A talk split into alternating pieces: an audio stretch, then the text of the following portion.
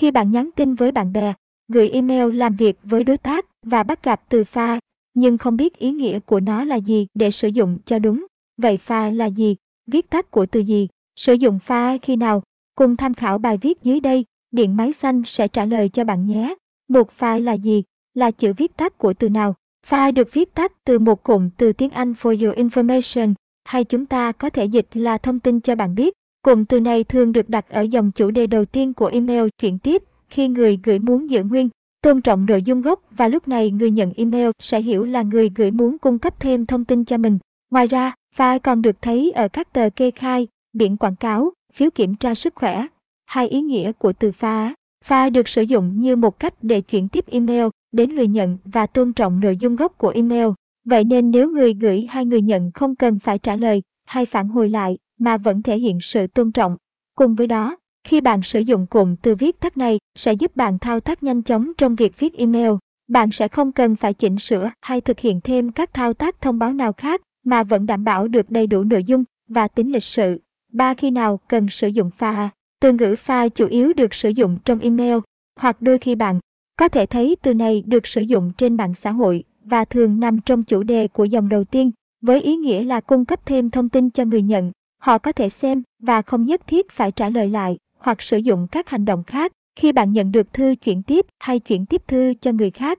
Trong bức thư là toàn bộ phần nội dung mà người trước đã gửi cho bạn, bạn giữ nguyên và gửi cho người khác. Bạn cần chú ý pha thường đi kèm với pha và một tin nhắn nào đó. Bên cạnh ý nghĩa thông báo thông tin cho người khác, khi các doanh nghiệp nào đó muốn thông báo hoặc giới thiệu các sản phẩm tới người tiêu dùng thì pha sẽ được sử dụng trong các tờ rơi, tin tuyển dụng, khuyến mãi. Bốn pha khác FIR như thế nào? FIR được viết tắt bởi cụm từ tiếng Anh for your reference và chúng ta có thể hiểu là dành cho bạn tham khảo. Nội dung này sẽ tách biệt với nội dung chính. Từ ngữ FIR này giúp người đọc dễ dàng hình dung và biết được phần nào là nội dung chính và phần nào là nội dung phụ được dùng để tham khảo.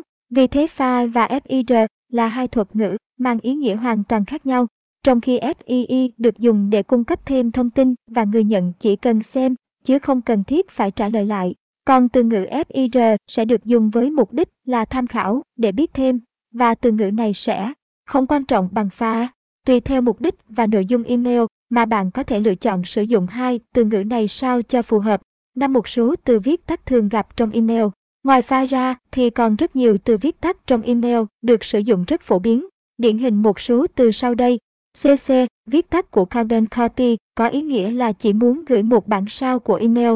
BCC, viết tắt của Blind Carbon Copy, có ý nghĩa là gửi một bản sao email ẩn danh, chỉ bạn và người nhận biết. FVK, viết tắt của Forward, có ý nghĩa là chuyển tiếp nội dung email đến một ai đó. SIL, viết tắt của See you later, có ý nghĩa là gặp lại bạn sau.